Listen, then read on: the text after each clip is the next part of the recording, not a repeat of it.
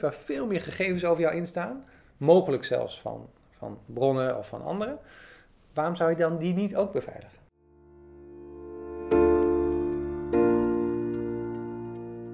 Dit is de Braveheart Club, de podcast van happiness en schrijver en angstonderzoeker Rowanne van Voorst, waarin we in gesprek gaan met moedige mensen. Vrije denkers, mensen die tegen de stroom in durven te gaan en die daarvoor kleine en grote angsten overwonnen. Mensen die soms bang waren, maar besloten dat iets anders belangrijker was. Huid Modderkolk is een Nederlands journalist. Hij werkte sinds 2015 bij de Volkskrant en daarvoor werkte hij jarenlang bij NRC Handelsblad. Hij is vooral bekend als onderzoeksjournalist gespecialiseerd in inlichtingendiensten, privacy en de digitale wereld. Zijn jarenlange research naar die digitale wereld resulteerde in september 2019 in het boek Het is oorlog, maar niemand die het ziet. En over dat spannende onderwerp spreek ik vandaag met hem op de Happiness Redactie. Hi, fijn dat je bij me op bezoek komt hier op de Happiness Redactie. Ehm, zullen we beginnen met een heel spannende titel van je boek eens even uitleggen? Want het is oorlog en niemand die het ziet. Ja. Wat betekent dat? Wat voor oorlog is het? Ja, een oorlog die we niet zien. Ehm, dat is natuurlijk een ander soort oorlog dan we gewend zijn. Want een, de oorlogen die we kennen, uh, die, die hebben echte effecten.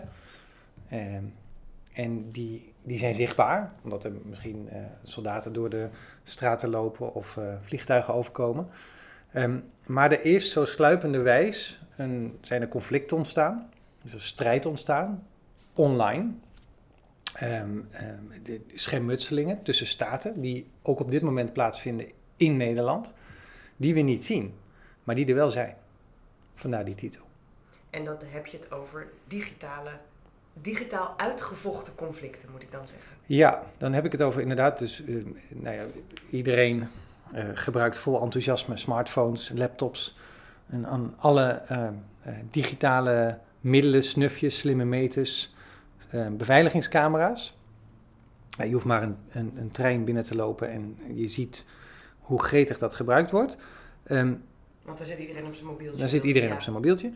Um, maar dat, dat, is, dat is niet dat is de zichtbare kant ervan. Er is ook nog een onzichtbare kant ervan. Want als je op dat mobieltje een spelletje doet, uh, je het verkeer opzoekt, uh, iemand appt, uh, de, de, een, misschien het menu van die avond opzoekt, dan gaan die datapakketjes, die gegevens, die gaan ergens langs. En wij zien niet waar die langs gaan. Ze gaan niet namelijk alleen maar door de lucht. Ze gaan ook door draden en gebouwen die van uh, iemand zijn. En daar zitten uh, bedrijven of overheden die kijken van hé, hey, wat gaat er eigenlijk allemaal voorbij? En op, op die plekken vindt die, uh, vindt die strijd plaats. Hmm. Nou geef jij in je boek geef je een aantal voorbeelden van bijna de politieke strijd die er wordt uitgevochten. Um, mm -hmm. dus dan heb je het over enorme hackerteams die in Rusland of in China of in uh, westerse landen zitten trouwens ook gewoon. Helemaal niet alleen maar daar, ook in Nederland natuurlijk. Um, in Amerika. Maar ik kan me voorstellen dat er heel veel mensen die zijn die zeggen: ja, oké, okay, dat gaat over landen. Die, spelen, die stelen informatie van elkaar over wat ze gaan doen als volgende politieke zet. Maar wat heb ik daar aan mee te maken? Wat, waarom is dat ja. interessant voor mij? Nou, ik denk dat, het, dat er. Uh, we, we, kennen allemaal Google en Facebook. Uh, we kennen, laat ik dicht, dicht bij huis uh, beginnen. Uh, de Universiteit Maastricht was onlangs gegijzeld door, door criminelen. Ook dat gebeurt. Um, heel vaak zelfs. Alleen we horen er niet heel veel van. Dat is ook iets heel geks, hè? want dit, dit gebeurt bijna elke dag.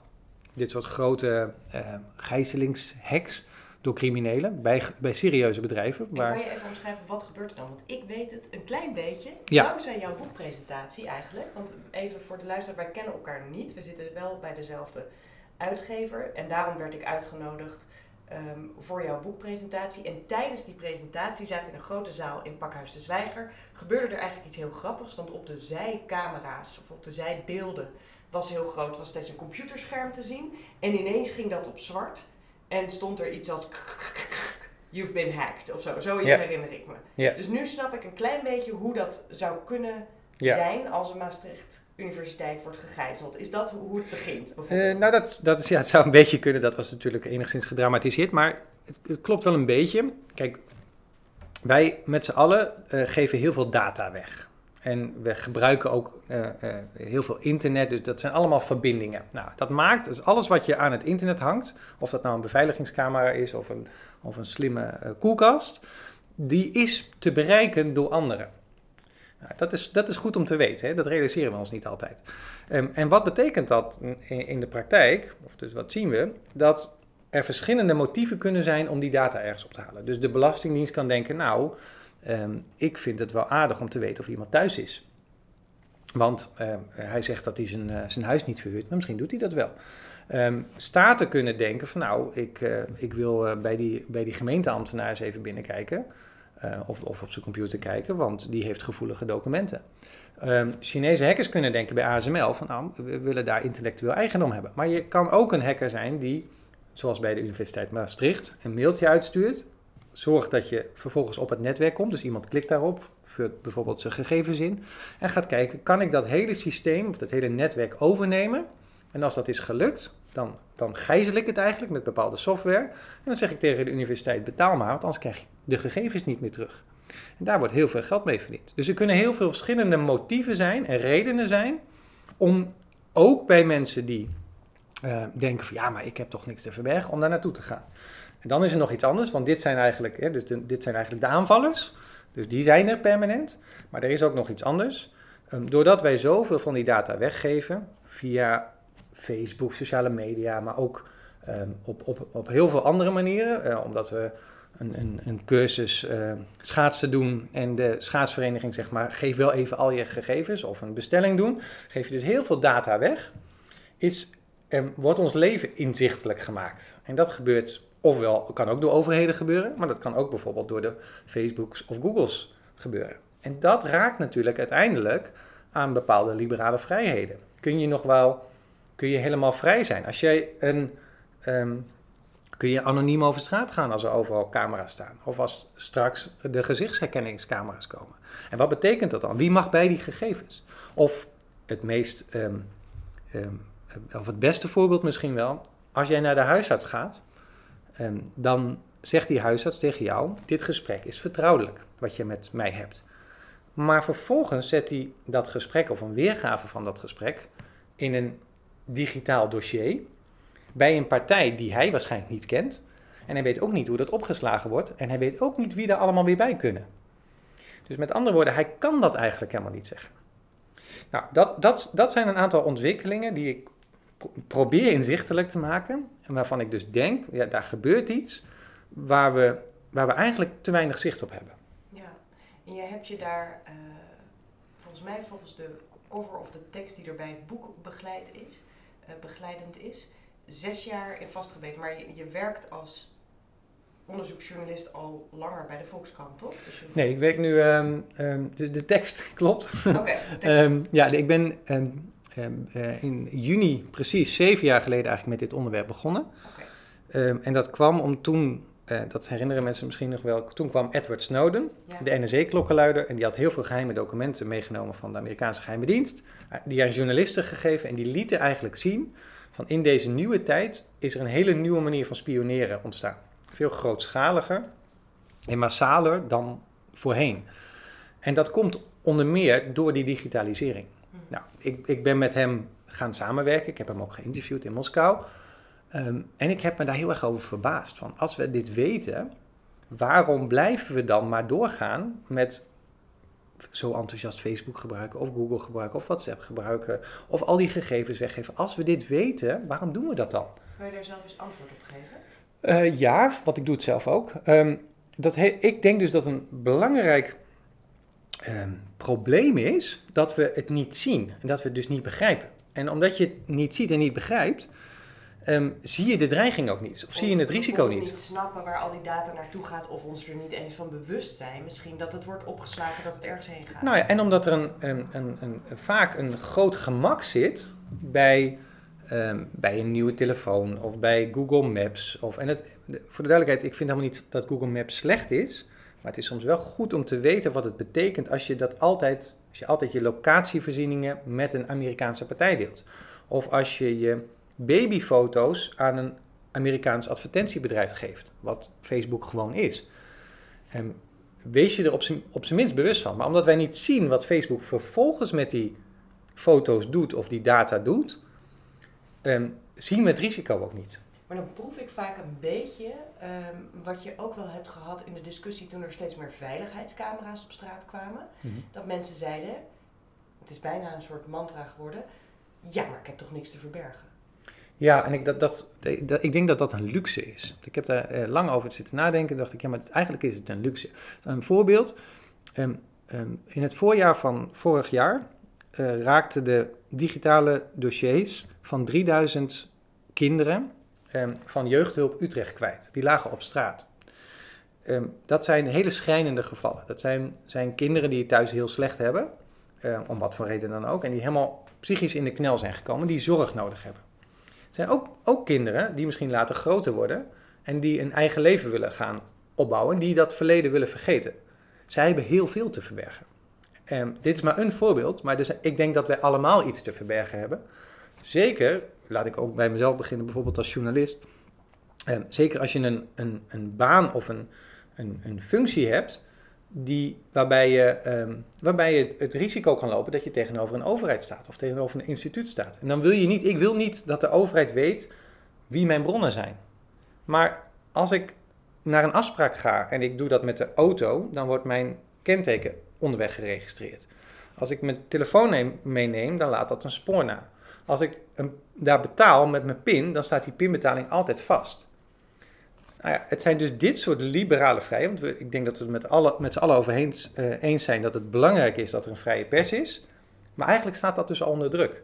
Hetzelfde als het medisch beroepsgeheim. Dus die arts die tegen jou zegt, of tegen mij zegt, dat gesprek is hier helemaal uh, vertrouwelijk. Hè, want daar heb, ik, daar, heb ik een eed voor gezworen, daar moet ik me aan houden. Die kan dat eigenlijk helemaal niet zeggen. Dus dat soort vrijheden of, of democratische waarden staan onder druk. Ja.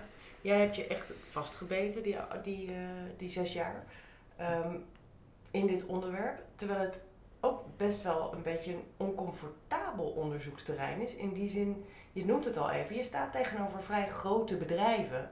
Uh, het gaat over hele grote spelers en het is ingewikkeld en het is moeilijk om bronnen te spreken misschien wel. Kan je daar eens wat over vertellen? Hoe heb je dat ervaren? Nou, dat, dat, is een, dat is een permanente zoektocht naar mensen. En die zoektocht is ingewikkeld, zeker Ehm, waar, het, waar het inlichtingenmedewerkers betreft. Dus je moet um, eerst een naam zien te achterhalen, want die zijn in principe al geheim. Dus wie werken bij een geheime dienst, dat, dat, is, dat is niet bekend. Um, dus dat is moeilijk. Dus ik probeer via bronnen weer achter nieuwe namen te komen. Als je die dan hebt, ja, dan kan je niet opbellen of ook geen mailtje sturen. Want dan is het contact eigenlijk per definitie waardeloos. Want dan staat altijd het, uh, een, een vorm van contact vast. Um, en dus ga ik vaak naar die mensen, probeer ik hun huisadres op te zoeken en ga ik naar die mensen thuis. Maar dat is ook ingewikkeld, want ja, die zitten daar niet altijd op te wachten. Dan en sta je ik weet ook, voor de deur. Exact, dan sta ik in hun weekend ineens voor de deur. En dan, ja, dan is de reactie ook niet altijd, eh, kom meteen binnen. Uh, dus dat is voor mij ongemakkelijk, maar dat is voor die mensen ook ongemakkelijk. Uh, ja, het enige wat ik dan kan doen is zeggen, ja, ik ben journalist en ik zou graag eens een kop koffie drinken. Uh, en alle begrip als je niet wil doen, maar ik hoop toch dat je het wel wil doen. En ehm, dus dat is, ja, dat is heel moeilijk, dat, dat mensen zoeken. Bovendien is het zo, en dat merk ik wel in de afgelopen jaren, dat het belang van dit onderwerp, van, van die digitalisering, is steeds groter geworden. En dat betekent dat bedrijven, nou zie je het in de hele uh, discussie over bijvoorbeeld Huawei-apparatuur. Um, ja, de Chinese mobiele telefonie. Ja, dus de, de, in, de, in de kern van onze, onze telecomnetwerken komt eigenlijk Chinese apparatuur te zitten. En de vraag is, moet je dat doen of niet? En onder welke voorwaarden dan wel of niet? Um, daar wordt ook heel geheimzinnig over gedaan. Dus het kabinet doet geheimzinnig over de voorwaarden. Mag het nou wel of niet? Uh, de inlichtingendiensten willen niet zeggen wat voor informatie ze precies hebben, wat ze weten. De telecombedrijven die, die hebben hele grote belangen. Die, die, Huawei is goedkoper dan de concurrenten, dus die willen eigenlijk Huawei. Maar gesprekken daarover zijn ongelooflijk moeilijk, omdat de belangen zo ontzettend groot zijn. Ja, en dan klinkt dit vooral als een oh, doorzetten, doorzoeken. Um, ja, je niet laten kisten bijna en maar gewoon een beetje via via er toch komen. Heb je je ook wel eens onveilig gevoeld? Ehm, eh, eh, ja, ongeveer. Nou, dat, dat is in Nederland niet zozeer. In het buitenland soms wel. Daar schrijf ik ook over in het boek. Ehm, dat, Ja, er een, eh, dat, er- dat er een eh, moment was in Rusland dat, ik, eh, dat we op zoek waren naar een hele bekende hacker. Ehm, die, die, heel- die miljoenen, honderden miljoenen heeft gestolen in het Westen. En waar verschillende westerse diensten eigenlijk met de, met de Russen, eh, die waren op zoek naar hem en die hadden hem gevonden, maar er gebeurde telkens niks. En langzamerhand kreeg iedereen het gevoel in het Westen, ja, die, die Russische hacker met zijn groep daaromheen, die wordt gewoon beschermd door de Russische geheime dienst. En dat- in ruil voor het verzamelen ook van informatie voor de Russen. Ehm, en ik ben met een, met een tolk die ehm, hem gaan opzoeken. En ja, ik denk dat we uiteindelijk te, te dicht in zijn buurt kwamen. Eh, en toen kregen we ehm, te maken met, ja, wie, wie waren het? Ik weet het niet, maar met een soort Russische veiligheidsdienstmedewerkers. En dat was eh, onplezierig. Ehm, dat gebeurt in Nederland gelukkig niet. Als in die waren dreigend. Ja, dat werd, dat werd fysiek ongemakkelijk. Ehm, dat gebeurt in Nederland niet. De lastigheid is wel, als, je soms, als ik me soms probeer te realiseren, en dat laat, vind ik ook weer iets zien van, dit, dit, van de impact van die digitalisering. Als ik me soms probeer te realiseren hoe ik helemaal veilig kan werken, dan is dat eigenlijk niet meer te doen.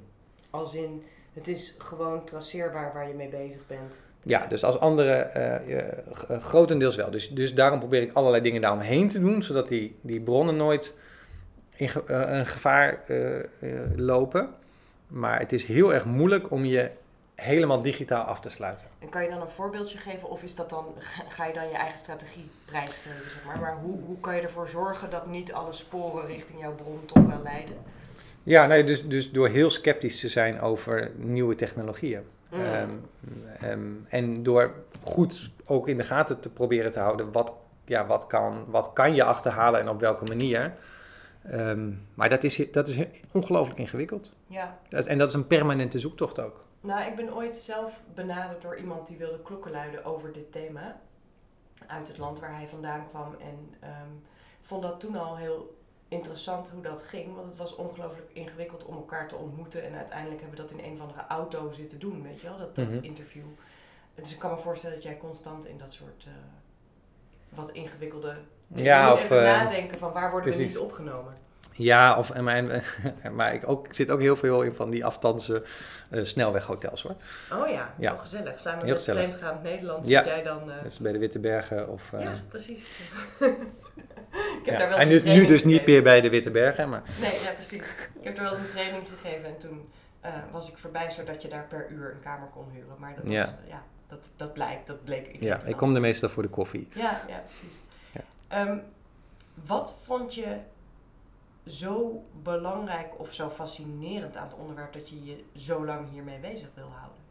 Nou ja, ik denk dat het, en, eh, dat- het dus, dus de verbazing is dat we dit, dat we, en dat vind ik altijd moeilijk, maar goed, hè, dat, dat als je om je heen kijkt, dan zie je dat, we die digitalisering zo enthousiast omarmen, nog steeds. Ehm, en niet heel goed in staat blijken te zijn om te zien wat voor risico's dat met zich meebrengt. En ehm, ik denk gewoon echt dat dat belangrijk is. Voordat je, het, het, is, ehm, het lijkt alsof de technologie bepaalt waar we naartoe gaan. Terwijl uiteindelijk moeten wij natuurlijk met z'n allen zeggen van ja, vinden we dit nog wenselijk of niet? In, een, een voorbeeld, gezichtsherkenningscamera's. Dat, ehm, nou dat- in China wordt het gebruikt om hele bevolkingsgroepen in de gaten te houden. Hier eh, is, wordt er eigenlijk helemaal niet over nagedacht. Willen we dat? Willen we dat als politiek, als samenleving? Ehm, waar dan? En dan wordt er op Schiphol algemeen geëxperimenteerd, in voetbalstadions. Dan gaat eh, de, de Jumbo er vast mee experimenteren.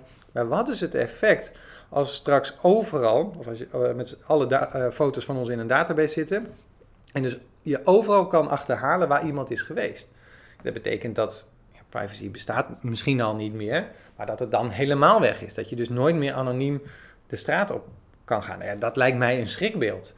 Maar als we niks doen, gaan we wel daar naartoe. Ja, dus is dit, is dit onderzoek voor jou een manier om daar een soort van, jongens, we moeten daar een keuze in maken? Nou, ik vind het heel belangrijk om te laten. Kijk, ik vind het heel belangrijk la- te la- om te laten zien hoe de systemen en netwerken werken. Hoe de systemen dus achter. ah, Dus als je een trein binnengaat en je ziet al die mensen op hun smartphone. Wat gebeurt daarachter? En want ik geloof erin dat als je dat inzichtelijk maakt, als je laat zien die, dat zijn geen neutrale netwerken en daar gebeuren allerlei dingen en er zijn heel veel belangen en overheden hebben daar interesse in, ehm, dat als je, daar, ehm, als je het inzichtelijk maakt, dan hebben mensen een keuze. Dan kunnen ze op zijn minst afwegen, oké, wil ik die babyfoto's aan een Amerikaans advertentiebedrijf geven? Als je niet weet dat het een Amerikaans advertentiebedrijf is, dan denk je daar misschien anders over na. Ja, en ik denk dat dit nog niet helemaal duidelijk is voor mensen. Dus misschien kan je dat, want ik denk dat nog steeds heel veel mensen denken van oké, oké, ik snap het. Ehm, Facebook, want daar gaat het dan over, ehm, die heeft ge, zogenaamd gepersonaliseerde, die niet altijd even goed gericht zijn, maar ze doen wel hun best. Advertenties is dat wat je bedoelt. Maar jij bedoelt het eigenlijk verder, namelijk als je Facebook gebruikt, dan wordt de data die je invoert, wordt verkocht aan bedrijven, toch? Dat, dat is ja, dat en, en, en, en Facebook zelf gebruikt die data. Kijk, als ik tegen jou hier zou zeggen, je krijgt, uh, je krijgt straks een, een gratis volkskrant van mij. Dank je, ja. Um, maar dan heb ik een aantal dingen van je nodig. Dan wil ik graag, nou, ik wil weten wie je bent, je persoonsgegevens, waar je woont. Uh, doe maar ook van de buren, van, van je familieleden. Geef me je foto's, je muziekinteresse, dan zou je op een gegeven moment zeggen stop. Want dat, dat is het niet waard. Maar het gekke is dat we dit wel gratis weggeven aan een Amerikaans advertentiebedrijf. En dan zou, en Zonder dat we daar eigenlijk iets voor terugkrijgen. Ja, een connectie met, met vrienden. En wat kunnen zij daarmee? Um, wat, wat zij daarmee kunnen, is um, uiteindelijk profielen maken, of een, een, een, een um, uh, uh, ja, profielen maken van ons allemaal. En die data zijn ontzettend veel, dus goede profielen van wie wonen in Nederland, op welke plek, wat zijn hun interessen, dat is ontzettend veel geld waard. Voor bedrijven bijvoorbeeld? Voor bedrijven bijvoorbeeld, ja. Maar dat betekent ook dat je um, dat Amerikaanse bedrijven dus um, proberen, dat, uh, proberen gedrag te sturen bijvoorbeeld. Als jij op Facebook komt, dan bekijkt, eh, weet het algoritme dat jij, uh, wanneer je terugkomt, en die zorgt ervoor dat jouw timeline zo aangepast is dat je zo meteen wil reageren. Dat je zo lang mogelijk blijft. Dus de, de uh, managers bij Facebook gaan ook graag naar uh, gedragscongressen. Dus die gaan niet uh, naar technologische congressen, maar om het gedrag te sturen. Dus dan zou een algoritme bijvoorbeeld hebben kunnen merken Roanne reageert vaak als het gaat over dit soort thema's of als dat soort uh, berichten er staan. Dus we zorgen dat die bovenaan haar tijdslijn staat. Ja, bijvoorbeeld. En we zorgen in ieder geval dat er iets staat wat een heftige emotie oproept. Want dat werkt natuurlijk beter dan als jij uh, je oude hoogleraar ziet die zegt: uh, Ik heb een nieuw proefschrift over de middeleeuwen. Ja. En daarom zijn het vaak de berichten die veel polarisatie, dus de berichten waarop al veel likejes of boze reacties onder staan, die krijgen vaak Ja, dus de suggestie is dat het een neutraal platform is maar de, um, de, de, reacties die veel emotie oproepen, die krijgen meer waarde. Nou, ook dat is, het is gewoon goed om te weten. Um, de, de, veel kinderen van mensen, ook uh, uh, het kind van um, Mark Zuckerberg, die, de oprichter of de CEO van Facebook. Ja, de, de, de grote baas van Facebook. Um, die houdt zijn kind ver weg van dat platform. Als het zo'n sociaal platform zou zijn, zou hij dat niet doen omdat hij weet wat de impact uiteindelijk ervan is. Ja, ja dat, dat raakt een beetje aan een van de vragen die ik had terwijl ik hierover na zat te denken. Van wat heb jij er uitgehaald, zeg maar, uit, uit al dit onderzoek? Wat, wat zijn nou echt soort van, ja, bijna inzichten waarvan je denkt, hè, dus niet zozeer over het systeem, maar als wel voor jezelf. Hou mhm. jij je kinderen weg bij Facebook bijvoorbeeld? Of jezelf? Ja, nou, ik ben zelf inderdaad uh, in 2012 volgens mij van Facebook uh, gegaan. Um, omdat ik het ongemakkelijk vind dat een Amerikaanse partij al dat soort dingen allemaal van mij weet. Omdat je ook uiteindelijk niet weet wat er precies mee gebeurt. Een doel kan ook zijn, kijk, die data worden om een reden verzameld. Die zijn om een reden heel veel waard. Omdat je profielen kan maken, omdat je gerichte advertenties kan maken, omdat je gedrag kan sturen. Um, maar er kan ook bijvoorbeeld een motivatie kan bijvoorbeeld ook zijn dat je gezichtsherkenningssoftware wilt verbeteren. En eh, dat kan er uiteindelijk weer toe leiden dat dat massaal wordt ingezet. Dat dat, en, en, en uh, en dat je dus niet meer op geen enkele manier anoniem over straat kan gaan. Waardoor er weer andere uh, uh, liberale vrijheden onder druk kunnen staan. Ja, dus je werkt mee aan een systeem waar je misschien helemaal niet van bewust bent, maar wat je dan wel. En je maakt uiteindelijk Facebook ook weer veel groter. Ja. En, en um, er zijn gewoon, er zijn altijd, voor al die dingen zijn er prima alternatieven. Voor Google zijn er prima alternatieven. en ik vind ook niet dat je je hoeft ook niet van Facebook af te gaan. Het is alleen goed om te weten wat Facebook eh, eh, verzamelt, hoe groot het is en wat het eventueel ermee kan. Ja, en nog heel even, want daarna, ik ben nog wel benieuwd naar, naar eh, meer van dat soort ehm, lessen of inzichten. Maar wat is er eigenlijk mis mee als mensen, hè, dus mensen zeggen, ja maar nou en dan heb ik een babyfoto. En dan, wat gaat een advertentiebureau daarmee doen? Bijvoorbeeld, wat, is, wat zou daar mis nou, Het hoeft niet eens een advertentiebureau. Het kan betekenen dat um, de, de, de, de foto's van uh, volgens mij 150 miljoen Amerikanen staan al in um, uh, de Amerikaanse politiedatabase. Dus die kunnen op verschillende plekken al gevolgd worden. Je, stel dat je kinderen hebt uh, en je gaat vanaf begin af aan die, die foto's delen, dan wordt dat kind krijgt een profiel. En dat, uh, dat, dat kind wordt, um, wordt daarmee ook in zo'n database opgenomen en kan daarmee ook gevolgd worden. Wij, weet, wij kennen alle toepassingen niet die, die vervolgens gebruikt worden en waar die precies gebruikt worden. De Amerikanen voeren hun strijd tegen terrorisme vooral in Europa.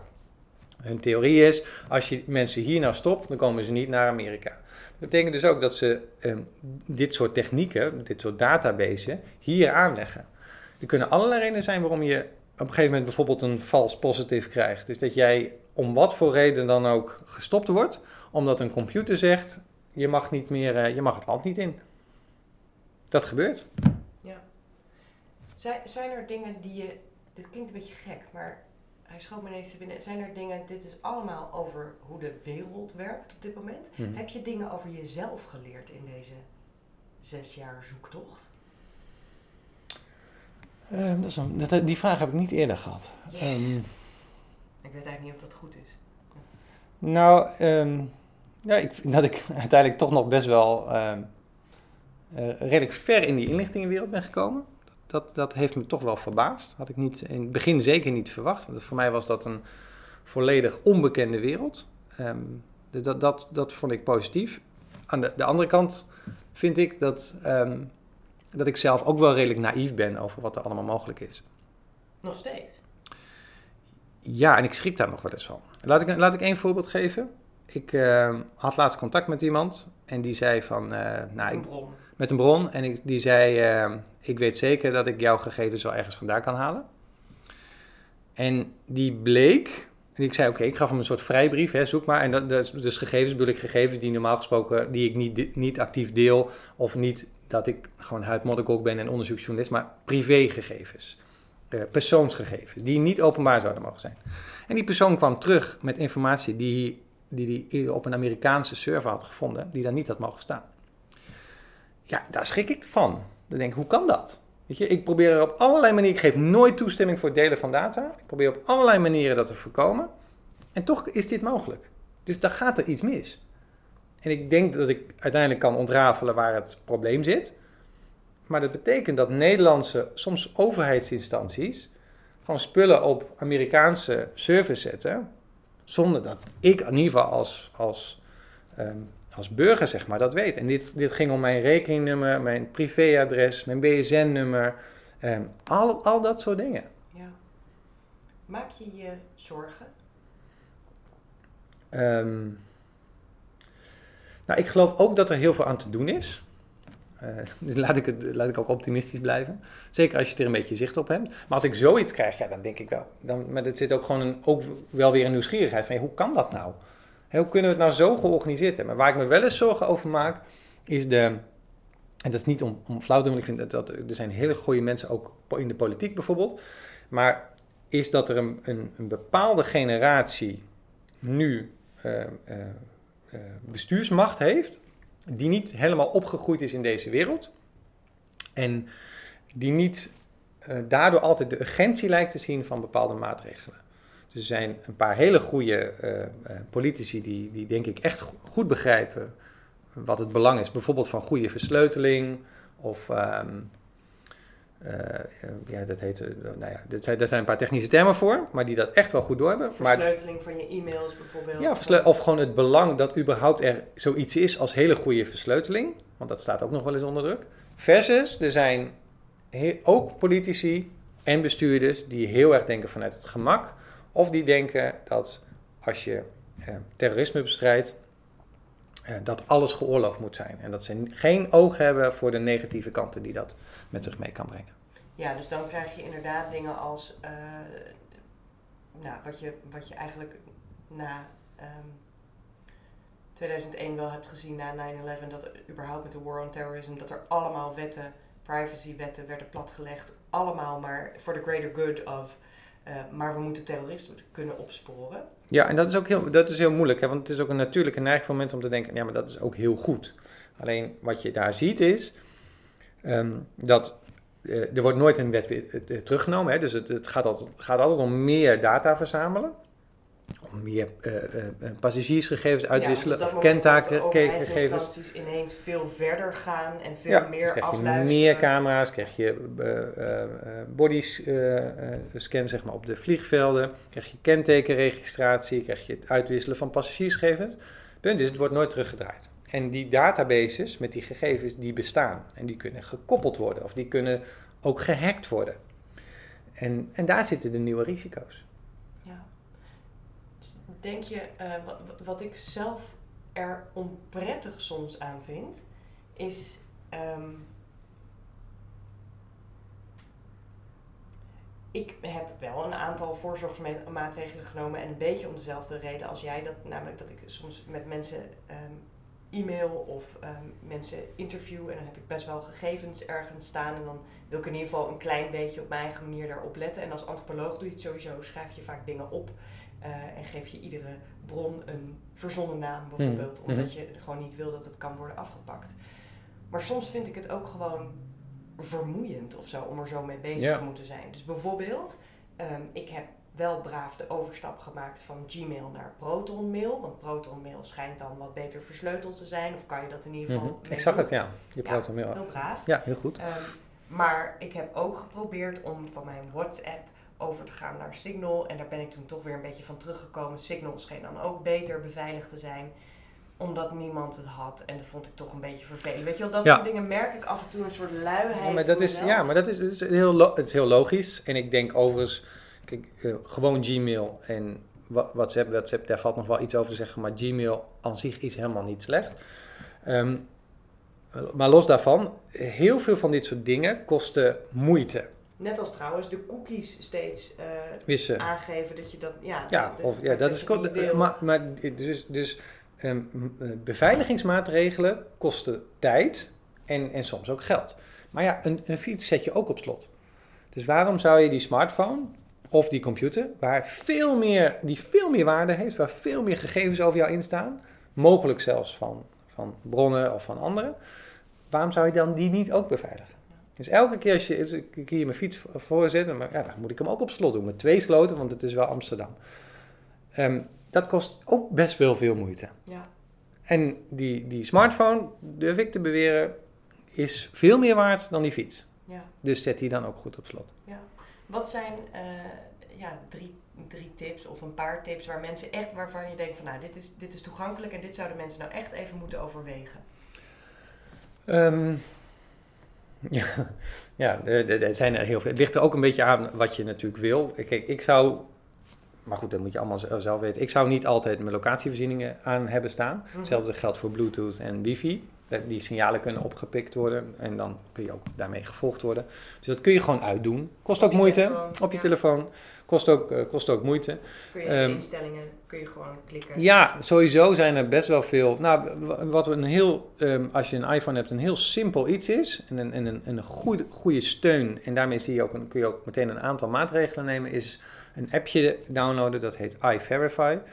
En die, die neemt jou eigenlijk mee door jouw telefoon naar een aantal stappen die je, die je een instellingen die je in je telefoon kan nemen. En die zegt, denk daarom, denk daarom, denk daarom. Bijvoorbeeld je airdrop, als dat altijd aanstaat, dan kan iemand daar bijvoorbeeld malware op je telefoon zomaar zetten. Nou, die, die, die herinnert je eraan dat je dat moet doen. En uh, dat, is, dat zijn hele simpele dingen. Uh, ja, je kunt, je, je kunt het zo gek maken als je zelf wil. Uh, dus als je, wat op zich wel goed is tegen, om je te beschermen tegen phishing bijvoorbeeld is goede tweestaps, tweestapsverificatie. Dus dat je naast het inloggen nog een andere manier hebt om te bevestigen dat jij het bent. Dat kan met sms, dat is niet de veiligste methode. Kan ook met een, een code. Maar dat gaat erover als je op een website komt. Als je bijvoorbeeld inlogt bij, uh, bij Google, dan log je in met je gebruikersnaam en je wachtwoord. Maar dan ook nog met een ander apparaat die eigenlijk bevestigt dat jij dat bent. Bijvoorbeeld je telefoon. En dat kan met een code. Uh, dat is alweer wat beter dan een, uh, een simkaart. Of dat kan met, dat is nog beter, met een aparte, ehm, met een aparte beveiligingssleutel. En dat kan je ook aangeven in de Google-instellingen. Zeker, dat valt allemaal in. Het, is ook allemaal vrij, het werkt allemaal vrij goed inmiddels. Ja. Het wordt ook steeds beter. Nou ja, dat zijn dingen, maar ook daar, het kost, het kost enige moeite. Dus je moet dan, los van dat wachtwoord, wat, je ook, wat mensen ook wel graag laten onthouden, moet je dus iets doen. En tot slot, um, een paswoordmanager, dat, is, dat kan ik eigenlijk iedereen. Een goede paswoordmanager kan ik iedereen aanraden. Dus dat, die dwingt jou om verschillende uh, uh, en sterke paswoorden uh, te nemen. En ehm, die kan die ook voor jou onthouden.